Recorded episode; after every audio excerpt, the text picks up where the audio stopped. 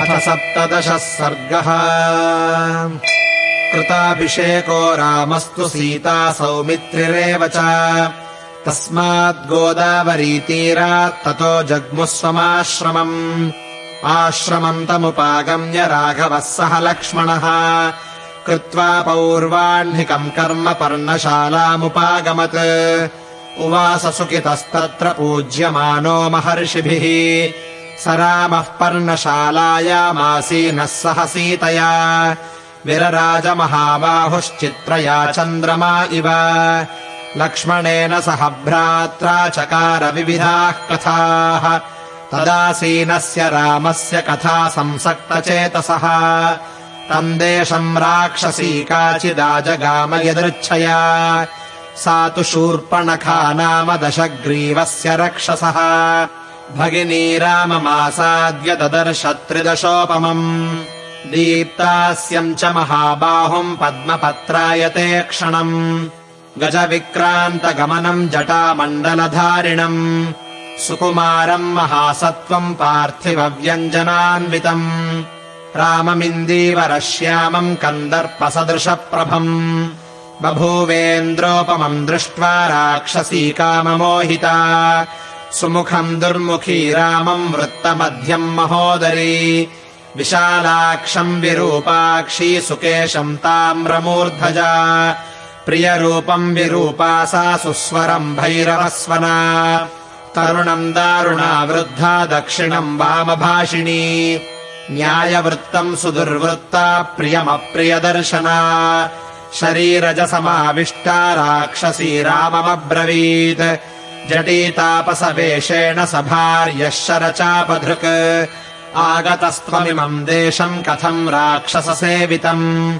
किमागमनकृत्यम् ते तत्त्वमाख्यातुमर्हसि। एवमुक्तस्तु राक्षस्या शूर्पणख्या परन्तपः ऋजुबुद्धितया सर्वमाख्यातुमुपचक्रमे। आसीद्दशरथो नाम राजा त्रिदशविक्रमः तस्याहमग्रजः पुत्रो रामो नाम जनैः श्रुतः। भ्रातायम् लक्ष्मणो नाम यवीयान्मामनुव्रतः इयम् भार्या च वैदेही मम सीतेति विश्रुता। नियोगात्तु नरेन्द्रस्य पितुर्मातुश्च यन्त्रितः धर्मार्थम् धर्मकाङ्क्षी च वनम् वस्तुमिहागतः त्वाम् तु वेदितुमिच्छामि कस्य त्वम् कासि कस्य वा त्वम् हि तावन्मनोज्ञाङ्गी राक्षसी प्रतिभासि मे। इह वा किम् निमित्तम् त्वमागता ब्रूहि तत्त्वतः। सा ब्रवीद्वचनम् श्रुत्वा राक्षसी मदनार्दिता। श्रूयताम् राम तत्त्वार्थम् वक्ष्यामि वचनम् मम। अहम् शूर्पणखा नाम राक्षसी कामरूपिणी। अरण्यम् विचरामीदमेका सर्वभयङ्करा रावणो नाम मे भ्राता यदि ते श्रोत्रमागतः।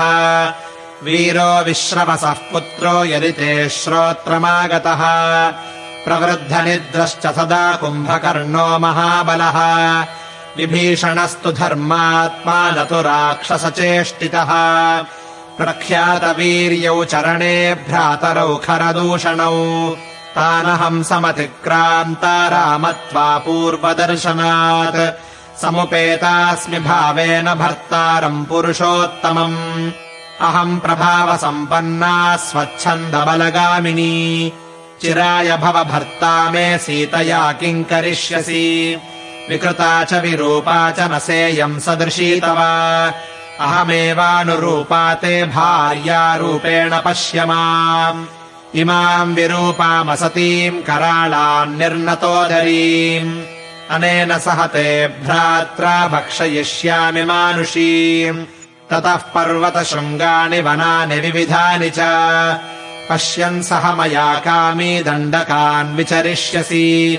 इत्येवमुक्तः काकुत्स्थः प्रहस्यमदिरेक्षणा इदम् वचनमारेभे वक्तुम् वाक्यविशारदः। इत्यार्षे श्रीमद् रामायणे वाल्मीकीये आदिकाव्ये अरण्यकाण्डे सप्तदशः सर्गः